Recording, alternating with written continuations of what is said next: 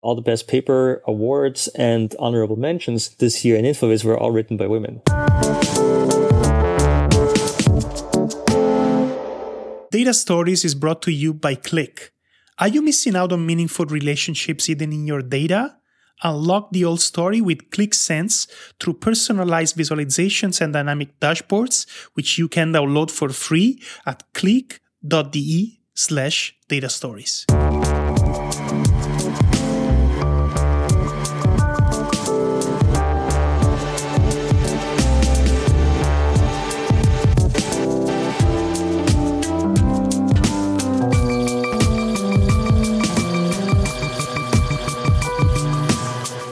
Everyone. Welcome to a new episode of Data Stories. My name is Moritz Stefaner, and I'm an independent designer of data visualizations. And I am Enrico Bertini. I am a professor at NYU in New York, and I do research in visualization. Together uh, on this podcast, we talk about data visualization, analysis, and in general, the role data plays in our lives. And uh, usually we do that together with a guest or two that we invite on the show. So, what's the topic today, yeah. Enrico? so today we talk it's actually a kind of recurring topic. We are going to talk about um, some of what happened at the IEEE Viz conference. And we have been doing that for for a number of years now. But the main difference this year is that i couldn't go. And uh, so it's going to be a little a little different than usual because we used to record it live from the conference. And before i introduce our guests i just want to explain what the conference is about for those of you are not familiar with it. So the the the Viz conference is basically the one of the main, if not the main, academic visualiza- uh, conference in visualization. This happens uh, every year, typically in October, and um, there are lots of things going on. It's a it's a whole week. It's a very long program, and uh, I think. Uh, from the academic point of view, the main event is uh, people presenting research papers, but there is much more than that. And there are three main tracks. One is called InfoVis, one is called VAST, and one is called SciVis. I think I, I wouldn't go in details exactly what these three tracks mean because e- even people who are who have been attending the conference for many years are, are confused about that. But basically, it's, it's it's an academic conference, but there are lots of other things going on. So there are panels where people people discuss topics. There are workshops where people work on a specific uh, topic and try to make progress. There are uh, typically there is a keynote speaker and a capstone speaker at the end of the conference, and there is an art program. So there is a lot going on. So unfortunately, w- we can't really cover everything. We're actually going to cover just a tiny part of it. But in order to do that, we have some help from some uh, friends, uh, people who've been on the show a few times by now. So we have Jessica Hullman and Robert Kosara. Hey, Jessica and Robert, how are you? Good. Hey, doing well. How are you? Good. So you guys are all friends of uh, of the show, but I think it's important to briefly introduce yourself for those people who don't know you yet. So maybe Jessica, you want to briefly start? Sure. Yeah. So I'm an assistant professor at the University of Washington. I'm in the information school. Um, I'm also within the interactive data lab in uh, in CSE with Jeff Heer. Um, and my work is mainly focused on information visualization, although I dabble in other topics, a little bit of NLP and science communication, etc. And I am a research scientist at Tableau Software and do a lot of work around uh, what's called data storytelling, which is a totally different topic for another podcast, and also data presentation and perception and things like that. Okay. Great. So what we want to do today is to go through some highlights from the from the Viz conference. Unfortunately, this year I, I, I couldn't go, so I'm really looking forward to hearing from you what happened there. Of course, the the conference is is really big and there's lots going on for it's how many days a, whole week of of full program so we're going to cover a tiny portion portion of the of the conference um, so I think we, we want to start with a few selected papers. So we're going to have Jessica and Robert uh, talking about some, some papers they have selected.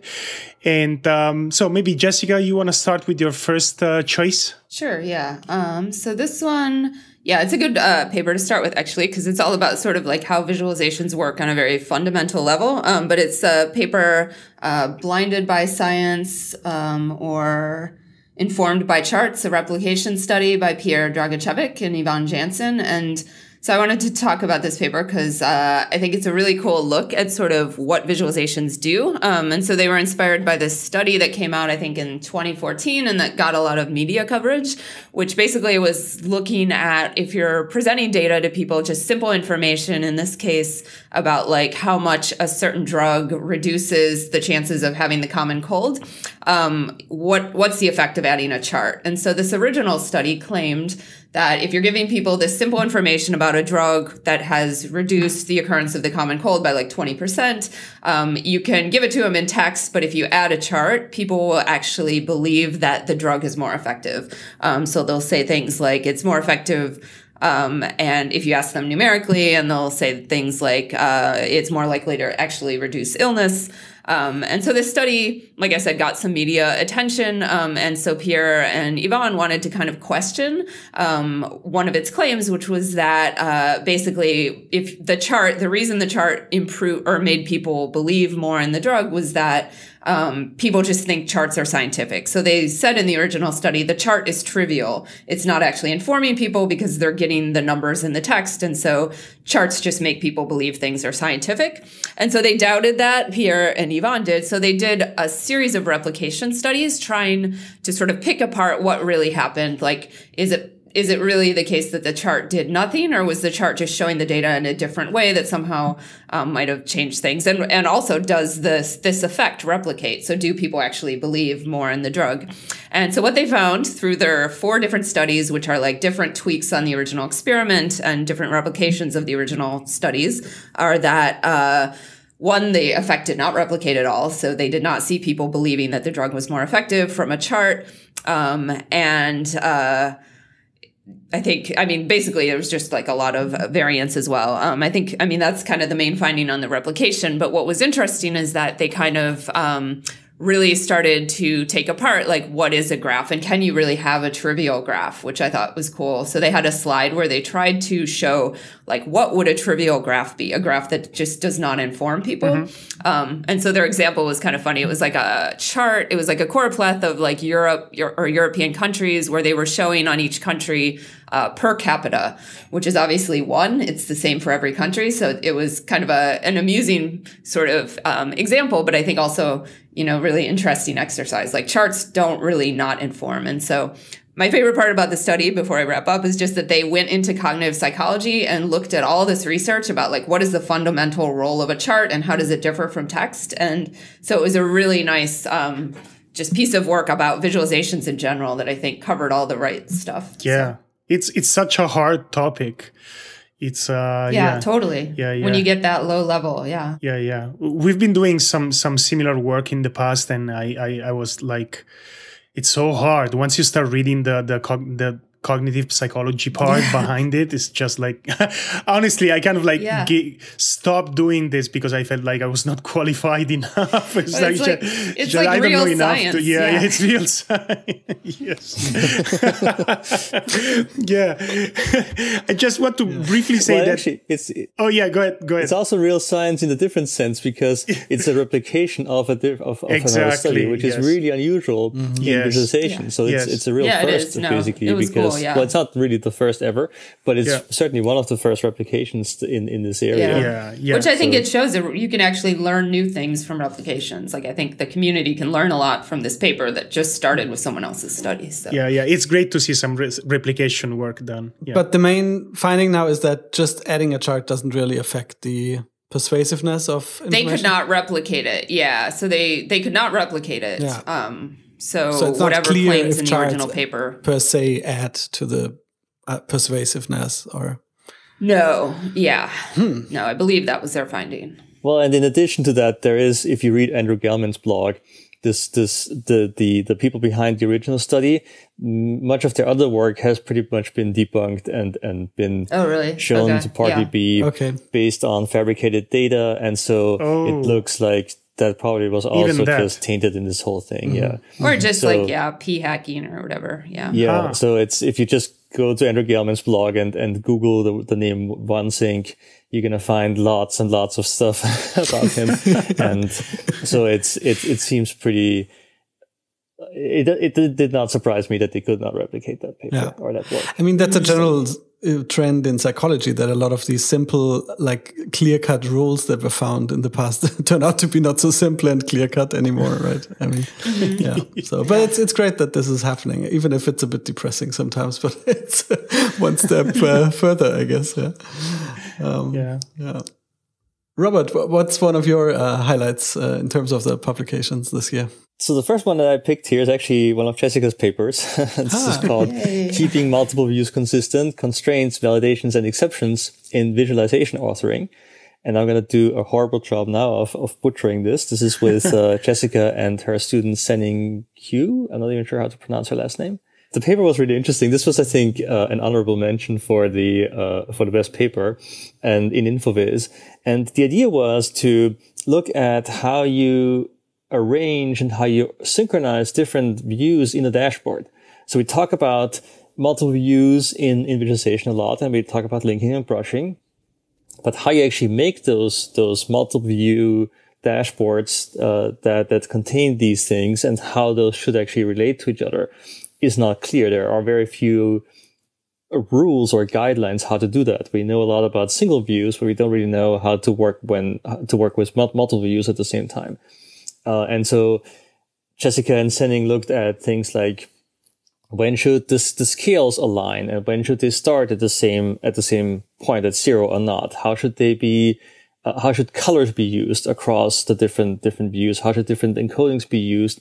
And when, and when do you have to keep them the same? And when can you just not, when can you deviate from that and just use the same encoding for, for different things because you just run out of encodings fairly quickly if you yeah. insist on color being only one thing across multiple views in a dashboard. And so this was really interesting because it's a real problem. This is a real practical problem in, in, for people who are building these things uh, in, out in, in the world all the time. And there's really very little guidance. So that's, that's what's really interesting to see. And I, I don't remember the details of the study, but you actually, I think you guys ran an actual study on this to see what people would actually do, not just to kind of come up with these theoret- theoretical ideas, but try out what pe- do people do when you just let them do things and, and then, and then use that to come up with, with guidelines based on mm-hmm. on observing people, which I think is a really good way of doing. Well, yeah, we actually it was just to clarify the study was like a Wizard of Oz, so we actually had a set of constraints like where we actually kind of codified what we thought the design guidelines should be, and then we had people do things, and we would basically warn them when they were violating like a constraint, like when they were using the same color to mean like 12 different things across multiple views. And so it was like a way of figuring out like what are people actually thinking when they do this? Like, what are their strategies and what do they think? Like, when do they say, no, I don't want it to be consistent across these views because yeah. something else yeah. is more important? Yeah. Mm-hmm. Mm-hmm. yeah. Yeah. So w- what I really like about that is is that the fact that visualization theory is is almost exclusively about how to design one single chart and there's very little knowledge yeah. about how do you put many charts together either in a static or even interactive say multiple view kind mm-hmm. of interface there's so little out there so that it's it's i, I think it's yeah. great that you're doing this type of work it's it's it's, it's yeah. very inspiring there's so much more to to research there yeah there's so, a ton yeah, totally. I think we... getting the models to work together. Sorry, I'm not supposed to talk. yes. No, that's okay. That's okay. No, I was just going to say that uh, there was also. I think we wanted to talk about this briefly, but I think we don't didn't actually go to this. There was a panel on on visualization in practice and how industry and and academia can work together, which I don't think any of us went to. But I can say that this is very relevant for us, certainly at Tableau, because we, of course, we have this you know multiple views and and we don't have i mean we have guidelines for that but we don't we haven't haven't built them into the product. So it's interesting to see what jessica has done and and see how much of that can inform our our design for the future and our features for the future. Sure. Okay. Jessica you want to go to your next pick? Yeah, so um, uh, it's called Uncertainty Visualization by Rep- Representative Sampling from Prediction Ensembles by Liu et al. Um, a number of people on this, including like cognitive psychologists um, and people who have been doing kind of work in uncertainty visualization. And so this one I liked it because I like uncertainty visualization, or I think it's a really important problem. And uh, something that I think can be effective is when you show people rather than some like aggregate mark, um, like an error bar showing uncertainty, you show them an actual set of draws from a distribution to show like this is what could happen. And so it uh, they're studying it as applied, or their application that they talked about um, for what they did was this uh, hurricane cone idea. So sometimes, Oh, yeah. um, when you're warning people about hurricanes, they make these maps where you'll show sort of the uncertainty in the in the path that the hurricane could take by just making this like big cone shape, which um, like one end is kind of fatter than the other end because there's more uncertainty when the hurricane is further away. So it's this weird shape, and basically it makes people think that like oh the the hurricane's really big over here and it's really small over here. Like it just doesn't. It's hard to read that as uncertainty on a map when everything else means like size and spatial position. So what they did, or what they've been sort of looking at, and various people have looked at, is um, presenting a set of samples or an ensemble um, showing like different possible paths that a hurricane, for instance, could take.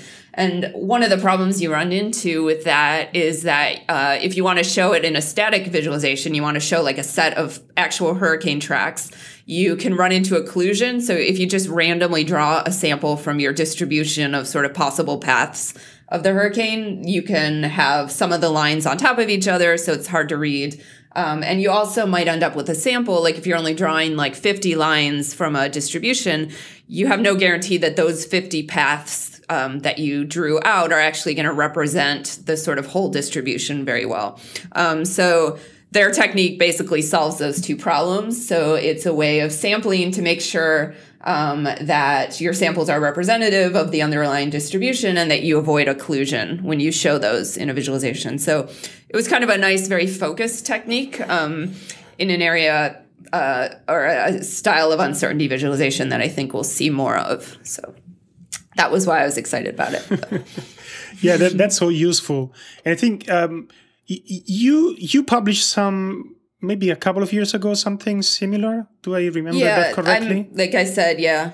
I've had a few things um, along the same line. So one, looking at sort of what happens with when you show people a set of draws from a distribution using animation over time, Yeah. um, which is uh, one of the things they mentioned, but they're more interested in the static case. Um, Yeah. I've also been doing some work with Matt Kay and Sean Munson, um, where we're looking at showing people uncertainty in bus arrival times. Where we've also um, we've looked at static plots, but imagine like a PDF, like a probability density function made out of dots. Yeah, yeah, So yeah. that people can actually think concretely. So, like I said, it's kind of like an interest area. So Yeah. that's why I thought the paper was cool. But I, I do think it's something we'll see more of. I hope. Yeah, So- yeah, yeah. Th- This makes me think about um, another area of visualization that I think is not very well covered, which is the role of, of metaphors, right? I think the reason why the, the mm-hmm. standard, one of the reasons why the standard representation doesn't work is, is because we, we link, mentally link size to size, right? So it's a, it's a metaphor mm-hmm. problem there. Mm-hmm. And, and when you start drawing samples, you naturally interpret this as, as uncertainty, right? So, um, yeah, I would More lo- I- naturally, yeah, more yeah. naturally, more naturally. So I would love to see more more more work on on metaphors. Uh, that that's another Yeah. blind spot I, I believe in visualization design.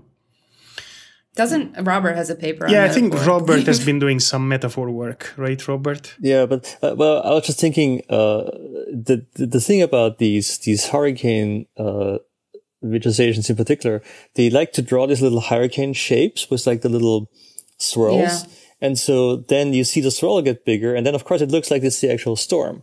So they Yeah, make it the too cute in a sense. They make it too literal. Yeah. And so then th- that gets in the way. If it was just the cone without the little swirls, it would be easier. But then people are so used Oh, to I seeing the swirl Huh. that they just, Yeah. so I think Yeah. we've, they've already kind of been taught in a way to think of this as being the side of the storm. So it's Yeah, hard to go I back now. Yeah, the New York Times did a really nice piece. Like, if anyone's Oh, interested in this, where they actually talk about all the problems. Um, it was uh, it was kind of a nice piece on uncertainty visualization by the designers there. Okay, Robert, you want to go to your next pick? All right, so my next next pick. All right, so before I go to my next pick, I, I'm I'm I'm going to talk very briefly about the setup this year at at at, at Viz, which was because my next two picks are actually the best papers from InfoVis and, and Vast. yeah. And so at Viz, there are these three conferences, uh, InfoVis, well, the, the correct order, I guess, is, is VAST because the V comes first in Viz and then I and InfoVis and then S SciVis. So in VAST is the, the visual analytics, uh, conference. And then there's InfoVis, information visualization and SciVis, scientific visualization.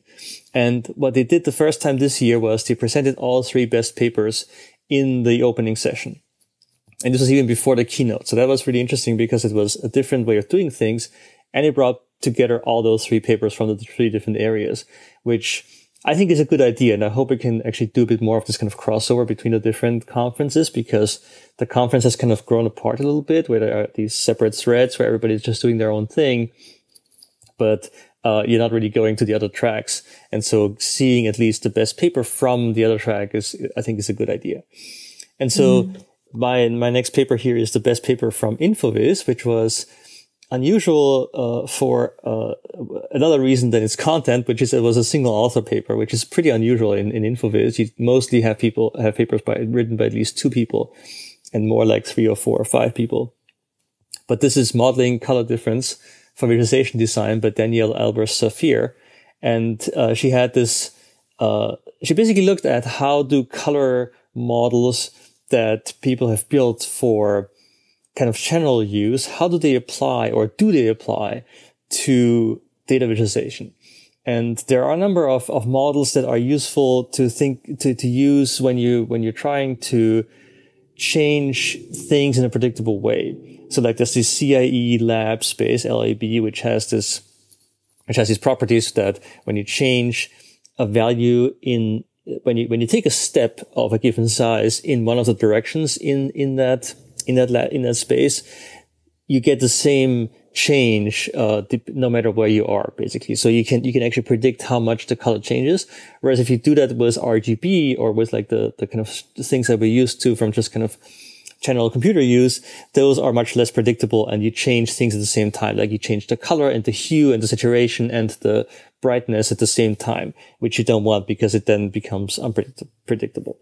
And so what you did was look at this for things that are, that we do in visualization, like for example, small dots in a scatter plot or lines that are long but thin in a line chart. And she found, of course, that some of the rules that people know and, and that, that they've developed and they're actually pretty well established, uh, that those don't apply in visualization or have to be modified in, in DataVis. And she built a whole bunch of models around that that are better and that are more useful for data visualization so that you can actually change colors in or predict what colors look like, how they differ or how they not differ uh, in a visualization context more than uh, than in in in a general kind of context. And she did that by running a large number of of studies in on the Mechanical Turk and just kind of trying this out and and to see how people saw things di- as different or the mm. same uh, in in those in those contexts. Uh, what what are the main effects? I mean, mark size is traditionally. I mean, people know that yeah. if we have small marks, it's harder to differentiate colors just because. Right, yeah, exactly. the elements yeah. are so small. Because are there any other like new at? findings, like which types of marks or which types of graphics exhibit funny effects in terms of colors? uh, I don't remember a lot of details. Like I think there was something about the lines because lines can be when they're thin, they're also hard, they're basically a lot like small dots because they're just, they're long, but they're also thin. So you're not mm-hmm. getting enough color there. Um, oh, and bars. So, so in a bar chart, the width of the bar is actually pretty interesting and important. So the aspect ratio of the bars plays a role. And so she has a number of ways to predict. And she has a lot of stuff in that paper. So I don't remember uh, many of those details, but there was something about bars and like the, the width and even the spacing between them. I think the, like how much, how much, uh, white you can see between the, the bars. Mm-hmm. And of course, this is all actually using white backgrounds and, uh, basically you don't even want to get started with colored backgrounds or black as a background yeah, because yeah. then like contrast is way off and, and everything gets way messier. Yeah. But with white backgrounds, we now have a pretty good handle, I think, on, on being able to predict and to even change colors so they look more similar even though they're actually different. But, but because we've, we've messed with them and we know how to change them, we can actually make them look more similar that way. Mm-hmm, mm-hmm. Wow. And one more uh, comment here is that that that because I think it's interesting that all the best paper nominees, or not the nominees, but all the best paper awards and honorable mentions this year in InfoVis were all written by women. Yeah. So all, all huh. the authors on all those papers were all women. Very so that, that's yeah, that's cool. pretty nice. remarkable uh, in in and something that, that I wouldn't have expected to be quite honest in in InfoVis, even though we're doing better now, I think with uh, with gender balance, but but it's still it's quite amazing to see that. That's great. Yeah. Yeah. It's cool. Yeah. yeah. And Jessica did her part for that. Should I move on to my next one or? Yeah, go ahead, Jessica. Else gonna yeah. talk about yeah. that one. Um, yeah, okay. So it's, it's one of my papers, which I feel a little weird about talking about, but Enrico suggested I asked it, so it's to, not my to fault. cover this one. Yeah, I yeah. think it's important. Okay, cool. Thank you. So it's called Data Through Others' Eyes The Impact of Visualizing Others' Expectations on Visualization and Interpretation. Uh, this is by my student Yea-Seul Kim, and also Katharina Reinecke was a collaborator um, from UW. And so um, I guess first off, uh, so that it's not just my paper I'm talking about, I want to say, I guess, that this paper um, that we did and some another paper actually uh, by Jagoda Walny and Sheelagh Carpendale, I think are kind of along the same lines or sort of same area. Um, they were both in the same session. It was a really good session about kind of understanding visualizations, how they work. Mm-hmm. Um, but Jagoda's work was about active reading applied to visualization. Um, so the way we active read a text, like, does it help to also do that with visualization, like make marks? Um, and then Yea-Seul's paper is about some work we've been doing where we're looking at what happens if you use a visualization to actually show people's expectations of data. And so I think these two papers, before I start talking about hers in depth, um, I just wanted to point out that they're kind of both about using visualization to externalize your knowledge, mm-hmm. whether it's your prior knowledge, which is what we've been looking at, like how do we actually bring that into visualization interaction, or in Jagoda's case, kind of your knowledge as it emerges, you're kind of writing on the graph. And so I think that's kind of a really cool space space that's like uh, much much bigger than we've seen uh, work in at least so far. So um, this particular paper, data through other others' eyes, um, is looking at uh, so what happens if you show people alongside the data in a visualization what other people think about that data. So what would someone's predictions be for whatever the phenomena is that you're showing them? So um, uh, some of you maybe have seen this New York Times thing where they uh, wanted people to look at like the relationship between parents' income level and I think the percentage of children that go to college or um, the rate of going to college. And so they had people actually predict the data before they saw it in the graph. Um, and uh, then they'll show you everybody else's predictions after you've made your prediction. So you can kind of compare here's my prediction, here's the actual data, and here's, or here's the actual trend, and here's what everybody else thought.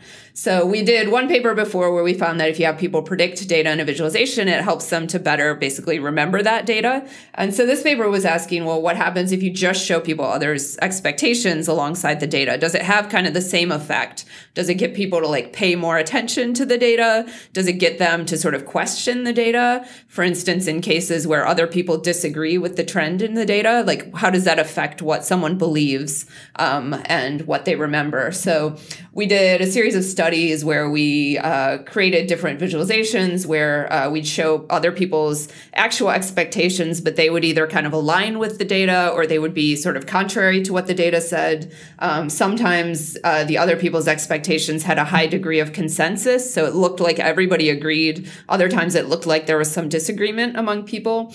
Um, and so we're basically kind of looking at uh, how this affects what people remember from about the data and how this affects um, whether they update their beliefs towards the data. So, do they believe the data enough that they change their beliefs, or um, are they less likely to change their beliefs?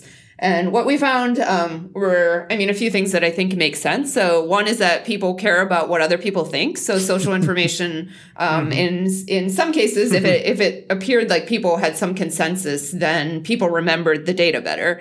Um, if the social information conveyed that like people there was a lot of disagreement, like there was a lot of variance in it, then actually people didn't remember as well. Like I think they did worse. So it's like it can distract people, but it can also focus their attention or like sort of uh, yeah, just basically uh, focus their attention. We clearly labeled that it was social information, so people knew that they were looking at other people's beliefs, and it, it changed memory. And then we also found that um, it can make people question the data. So if they think that other people disagree with the data, um, then uh, they'll question it more. Of course, what they believe also matters. So um, we looked at kind of what they believed before we showed them anything, so that we could kind of account for that. So it's I think it's an interesting paper looking at this space of like you know the things that people take into account and how it relates to their own prior knowledge when they're deciding what to believe after they've seen a visualization Yeah. so yeah that was that was that paper That's great. I, I love how this this de nice design or, or presentation narrative idea like sparks this whole research. You know, of like okay, Yeah. hey, let's think about Yeah, I know. expectations. I, think that's fantastic. So Yeah, it's actually one of these things where I think it's been around in cognitive psychology again. Mm-hmm. Like nobody has really looked at like how do we actually get people to like visualize their own thoughts Right, in the right. visualization, but there is Yeah. a lot in psychology saying that like internal representations matter. Yeah, like what sure, we believe sure. really matters. So Yeah. um, yeah, it's kind of like kind of coming to the forefront or like coming into actual design of tools, which I think is cool. Mm-hmm. yeah, and you're right. It was always like separate in a sense that this is internal, this is external. But by becoming Yeah, external yeah. or being presented in the same framework as the finding or as the facts, uh, that's the smart trick here. That it works in the same Yeah. coordinate system, right? Yeah, that's very good. I think one of the things I really like too is that I think we always think that the data in the visualization is like the absolute truth. And I think that's not Yeah. really like a smart view. I mean, like, um, any sort of Bayesian inference tells you that the data is just one thing and you should combine it with your prior knowledge. And so I like that it's like we're kind of modeling what do people do with the data relative to what's in their head or relative to other signals. So Yeah, very interesting. Bayesian visualization will be like a session. this will be great next year. Probabilistic belief adjustments. Very good. Yeah. Robert, what was what was your third highlight? So the, my, my last one is uh, is the best paper from VAST, and this is the opposite of, of Danielle's paper because it, it has like twelve thousand authors. But this is called uh, "Visualizing Data Flow Graphs of Deep Learning Models in TensorFlow" by Ham Wongsuphasawat and and colleagues, uh, both at uh, I think mostly at at uh, Google Research, but also I think a few people from from uh, UW. I'm not actually sure. No, no. No, I okay. think it's, This yeah, all- just Google. all Google. Okay. And so this is a, a system that, that he built there or that they built there to, uh, as part of, of Google's deep learning, uh, visualization kind of initiative. So they do a lot of, of work on, on deep learning and they built these very large, complicated networks of, of, of algorithms that kind of work together to make, uh, one of these deep learning things. I don't know a whole lot about deep learning, so I'm just kind of making up stuff here from looking at these diagrams. But so what, what they do is they build, they end up, you end up with lots of little steps that happen in there. And they, uh, and it's hard to understand and debug these. And so what you end up with, uh, tr- or what you're trying to do is you, you try to understand what's happening in them, inside them. But when you just look at, at like hundreds of, of steps, it's really hard to understand that. So what they do is they cluster them together into these kind of larger nodes and show how they are connected. And then you can expand those and look at individual ones and say, well, what's actually happening inside that? But it makes it easier to, to understand that flow of the data through this network from the input which has like all kinds of images, whatever coming in to the output, which then tells you what's in the image or what's, what, what, whatever else you're trying to, to get out of it. And this seems like a, a really interesting system. It, it looked really impressive in, in the demos and it's all open source too. So you can, you can play with that. You can, you can run it on top of, uh, Google's deep learning stuff and, and build your own networks that way. And it just, and it also kind of embodied this, this, this, topic that kind of uh, that was really present this year at Viz, which is machine learning and and the importance of that and the interplay between machine learning and and visualization. Yeah. I think there were lots of sessions on, on machine learning in, in Viz this year, right? Yes, Really? and. I have to say that I, I missed most of them, but there was there was a workshop on Sunday, I believe. There was a panel. There were a number of papers, and this was one of them. Um, and just in general, I think there was a lot of interest in that. There were also posters on it. I didn't see much of that, but there was certainly it was just a thing that just that that was just visible everywhere everywhere the whole week. Yeah. Okay. Okay, so these were the main uh, picks from uh, from uh, Jessica and Robert. Uh, let's go quickly through some of the other events. So maybe we can quickly talk about the the panels.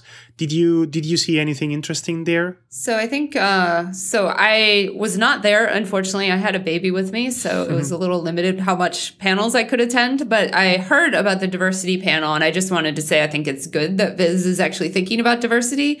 Um, I I think there were multiple speakers who had a sort of different uh, viewpoints from what I heard about diversity or just different experience with it. Um, but I know there is uh, there are people actually trying to get people from outside of the traditional sort of pools into Viz. So there's like a, um, a workshop that's being run to broaden participation in Viz. Uh, somewhere in in an Eastern university. I can't remember which one, but mm. it's by uh, v- Purdue Purdue University. Oh yeah, Purdue. So this is okay. Byrd running that. Yeah, uh, Vetria Byrd. Yeah, so I've had students go to that. I think it's great, um, and I think it really does help people come in who don't necessarily have a computer science background. Mm-hmm, mm-hmm. Um, in this case, I mean, diversity means a lot of things, of and course. we should be talking about it sure. a lot more in Viz, but I think it's a good start to have a panel. Um, and so I hope this is something that continues. Yeah. Yes, definitely. So I, I, I was there for the panel. It, I found the, the presentations a bit long and, and not super mm-hmm. exciting, but I think they, they talked about very interesting and important topics.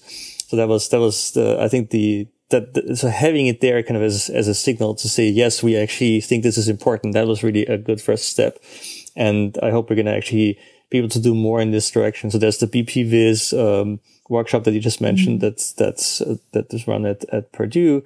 There's also a, a more general. There, there, are several more general things like there's Grace Hopper celebration of women in computing, or not even computing. It's in STEM now. I'm not even sure. But, uh, or at least in computing.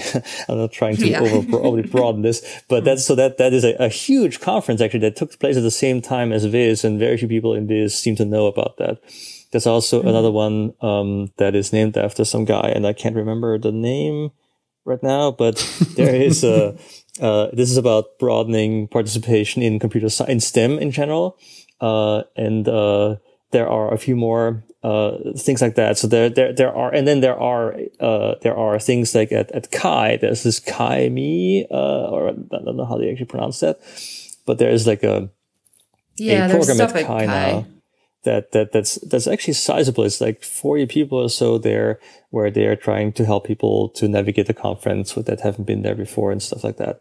I think and, actually that happened too this year at Viz. I think Viz newcomers, some people, Jagoda, I think hmm. was involved in arranging to sort of help people be there the first time and like figure out what to go to or just meet people, which I think is is pretty cool. Right. So that was the the Viz newcomers thing, and that's also that's been around for a little bit. So there was, but not that exact program, but but they've they've been mm-hmm. trying this before. Like that was the Viz Buddies thing this year, and before that we had like the Viz uh, lunch with the leaders thing and stuff like that.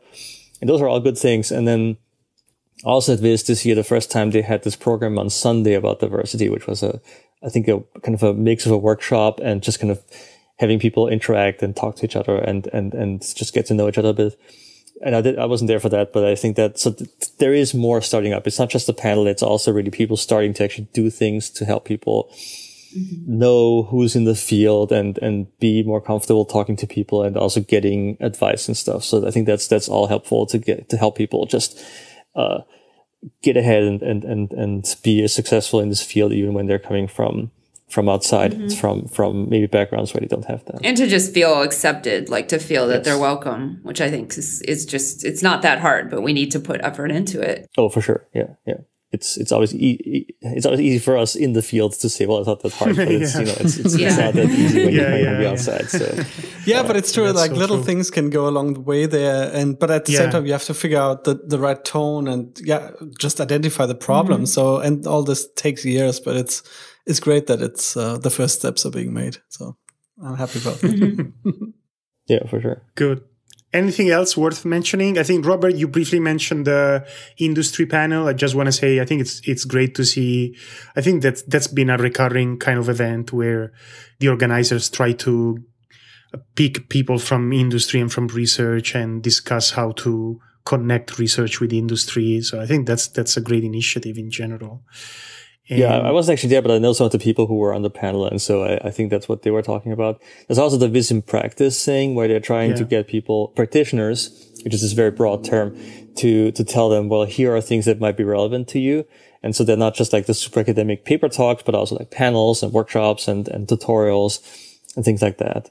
And uh, so there there's that that's happening more. It's still a challenge because you, as somebody who's not in academia and who doesn't really have an academic interest, you probably wouldn't find that much stuff to really mm-hmm. make it worthwhile mm-hmm. to go to Viz for the whole week. But it's it's certainly an effort that they do that they're making there. Sure. Okay, so maybe we can move on to we can briefly mention the art program and uh, and I think a big highlight of the conference was Giorgia Lupi. She's been doing a, a few things. I'm so happy that we decided to invite her. And I think Giorgia has been doing some data drawing sessions in the art program, which I unfortunately I, I didn't attend. And she also gave a, um, as far as I can tell, a great capstone. So maybe can can you briefly comment on that? So Giorgia was there for about a day and a half. So she was there on Thursday to to run this data drawing workshop and the idea there was she and I actually I have to admit I wasn't actually there for the beginning, but then I, I, I crashed that and I just kind of walked around and talked to people. But the uh, what she did was she she just started talking about sketching and drawing, and then showed people paintings and drawings as inspiration that weren't about data at all. But to say, look at these things, these look very different from the kind of thing that you usually see in visualization. Use these as as inspiration. And then uh, they had a number of data sets, or they had, I think, one data set that they looked at. And then the, the idea was to draw that data in kind of a style that was very different from your usual visualization. And I was really surprised by how well people were doing that. Not because of the drawing itself, but because I think it's actually harder for us in visualization because we're so used to certain kinds of, of how data is represented, like, you know, it's, it's bar charts and tree maps and this and that. So you have an idea what data looks like. But then you saw these people drawing things that didn't look like that at all. So they did really unusual stuff with that. so that was really impressive. I, I, thought so. So Giorgia somehow got them, like kicked them out of their usual headspace and got them to think in totally different ways. So that was really impressive. I thought it was really, really cool. And there were some really beautiful things that they were drawing. So I, I, I, didn't do any drawing. So luckily, because I'm really horrible at that, but there were some really good, good things there that I, I really enjoyed. And then she gave this amazing capstone talk on Friday and people were really, I think, really amazed by that. So she had, she has these, all these projects that, you know, you may or may not have heard of. There's the data, the Dear Data project where she was sending these postcards back and forth between her and, um, uh, uh, Stephanie, Stefanie Posavec and uh, and so uh, they they had this whole idea of of collecting data and then drawing that data. And the, each week so for a year uh, the, every week they had they had some data collection project and and then they would draw that data in some way. And what I I hadn't really realized until she gave this talk for some reason was just how important it was for them to collect that data mm. and themselves and it being unusual data like they at some point they had like a thing where they went into their closets and and categorized their clothes and like Giorgia was surprised by how many clothes she had from her ex-boyfriends that she had kept. And that was like one, one, one category of clothes she had and stuff mm-hmm. like that. It was just, you know, these are things that you just, there's no way to like have an app or whatever that, that, that collects that stuff. Right. And so that's really, really interesting. And of course, um, they've been incredibly successful with their Data. They have this book out. The uh, the postcards have been acquired by the Museum of Modern Art in, in New York, and then they this they commissioned Giorgia to draw a a sort of a an overview drawing of uh, an exhibit about fashion and they didn't have data for it. So there was no, there were there were no numbers. It was all this this collection of of things of these these pieces of clothing, and and then there were the notes from the curator, and that was it. And so what Giorgia did was, or Giorgia and, and, and, and folks like Herbert Gabrieli and others, they went into that and started categorizing the notes and making this into a table and then started drawing that and like sketching that. And so Giorgia ended up building this beautiful mural basically of these, of, of the, of the data that she had collected, but it was entirely from scratch. Like this, nothing, none of that had ex- existed before. And it makes this amazing, I don't know, this, this amazing opener for, for this whole exhibit. It's really, it's really fascinating. And I, I didn't know much about, like, I did know, know very little about fashion in general, but, uh, we, we also went to lunch with her afterwards and, and they, they were super excited about this and they talked about like all these things and what they all meant and how they had figured out how those pieces fit together and into this exhibit and how you can like combine different kinds of clothing from different eras. And it's, it's really fascinating stuff. Like it's, I was really surprised by how interested I was in all this fashion stuff. So, it's, it's, like it's a matter of framing that and understanding. It means it's a successful Doesn't project. surprise me at yeah. all. yeah, oh, for sure. Yeah, no, I'm, I'm uh, yeah, I, am looking at, at myself now. I'm like, oh, okay, I, I, need to do better with clothing. and it's no, it's about like how you send messages, like how, when you when you wear things to, to send a message versus uh, wear something to fit in and things like that. But then the final thing I want to just briefly talk about, not to make this too long, is this project that she talked about uh, where she worked with a a musician, uh, Kaki King, I think is her mm-hmm. name, and what they did was that they together collected data. So that was, that was the first part of their process. And then then Kaki wrote a song using that data. Like she represented that those numbers in a piece of music. And then Giorgia took the playing of that, of that piece of music and drew that and basically turned it back into data somehow and turned and drew that. And then they combined that so that the, the drawing they animated that, which is an enormous amount of work. It's just unbelievable how much work this is to do this manually. Mm-hmm. But they, they did an animation of this, those drawings and then made that the video for the song essentially. So you can play the song and see the anime, the animated drawing happen and it's it's it's mind blowing. So that people were just just stunned when she was playing that. It was really really good. It's not, so, is it online? Yes, yeah. You, you can when okay. you go to my blog, you cool. can see the links to all of this stuff. I think you actually have the video embedded, and but it's hard to really appreciate that that video when you haven't seen the talk. Like there's so much about this whole process and where it all how it all happened. It's really amazing, but you have to watch that video like a few times to really appreciate the, the like the precision and and all the information that's that's in there. Um, it's, so it's, it's really interesting. And, and I really like Giorgia's work because she's been, she's been just doing things that are, that are outside of what visualization is doing usually because she's coming from this much more designy side. But, and, and, and early on, I remember when Accurat was doing, so Accurat is, is Giorgia and Gabriele's, uh, uh, science studio that they started in, in, in Milan, I think, uh, years ago and, and are now in, based in New York and Milan, I guess still. But they started by doing these things that people said, well, yeah, this is like infographics and we're not really, you know, we don't really like this all that much because it's too much decoration. But now everybody's like, whoa, this is a different way of doing things. And it's actually really relevant because it, it's, it's, it's much more interesting in many ways to what people actually want to know from that data. Yeah. And this whole idea of collecting your data yourself and, and, and having a real connection with your data I think is really interesting and really impactful. So I think a lot of people got a lot out of that, that capstone and, and hopefully started thinking about that in, in some, in some new ways. Yeah. Fantastic.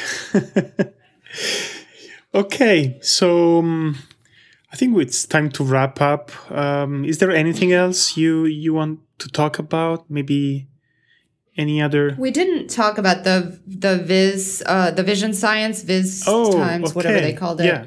And I just, I do think it's worth mentioning briefly. So I was not there, but I had a student go who was very excited about it because he's coming from vision science. Um, okay. His name's Alex Kale. So I heard a report. I think Robert said he was there for a little bit, but basically what uh, I think is vision science people trying to work on InfoVis, which I think is really cool because I'm, for my student, I'm actually learning more about vision science methods. And I feel like there's a ton that could be used in InfoVis. Yeah. We've already used a little bit of it, but I think we've just begun. Um, and so I think they're actually, this is like a group that's, um, planning to continue sort of just having a presence, like making sure that uh, there's some connection between vision science and InfoVis. Uh, so um, I think it's it's cool. I my student loved it. I can't really speak to like how people talked on the the panel or the meetup, but um, I just think it's a cool area. Yeah. Oh yeah, for sure. And you, you can sign up. So there's this VisX Vision website that you should probably link to from the show notes, and you can sign up there. And they have like a Slack channel, and and and it's people who who have been doing work in the field, like Steven Franconeri and the Fialis Ruiz Rosenholtz and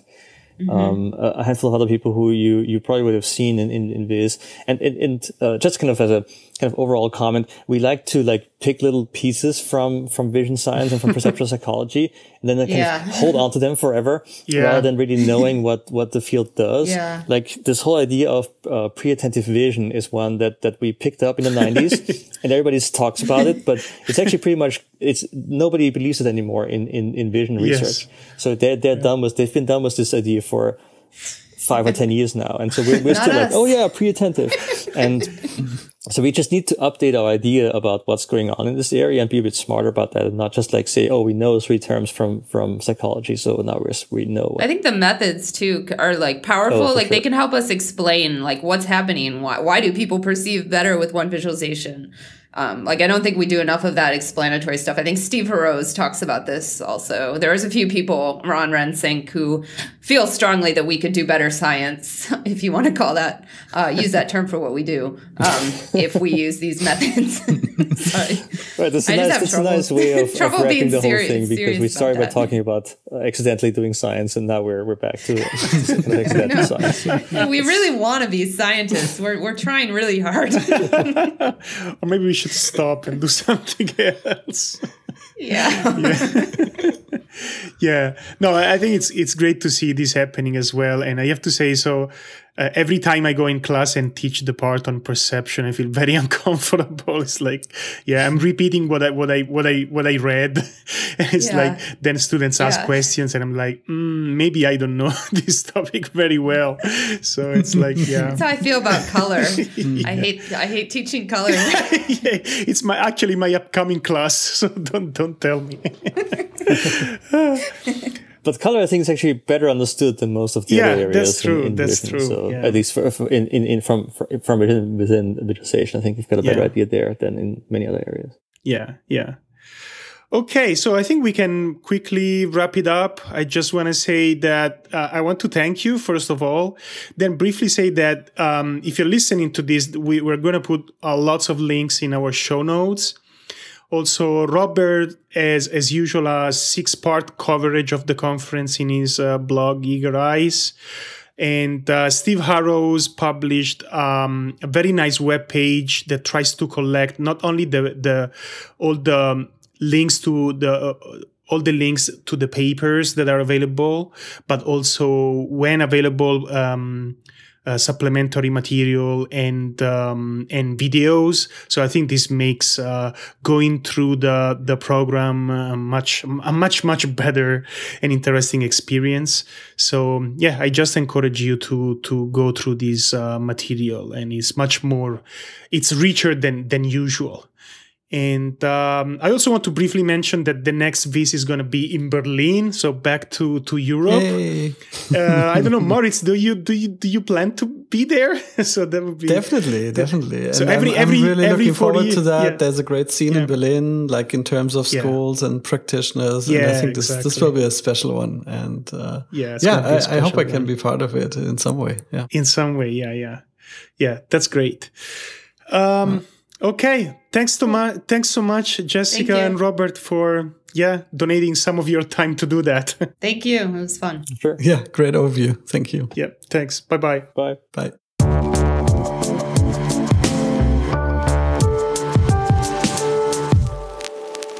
Data Stories is brought to you by Qlik. Are you missing out on meaningful relationships hidden in your data? Unlock the old story with Qlik Sense through personalized visualizations and dynamic dashboards, which you can download for free at qlik.de slash data stories.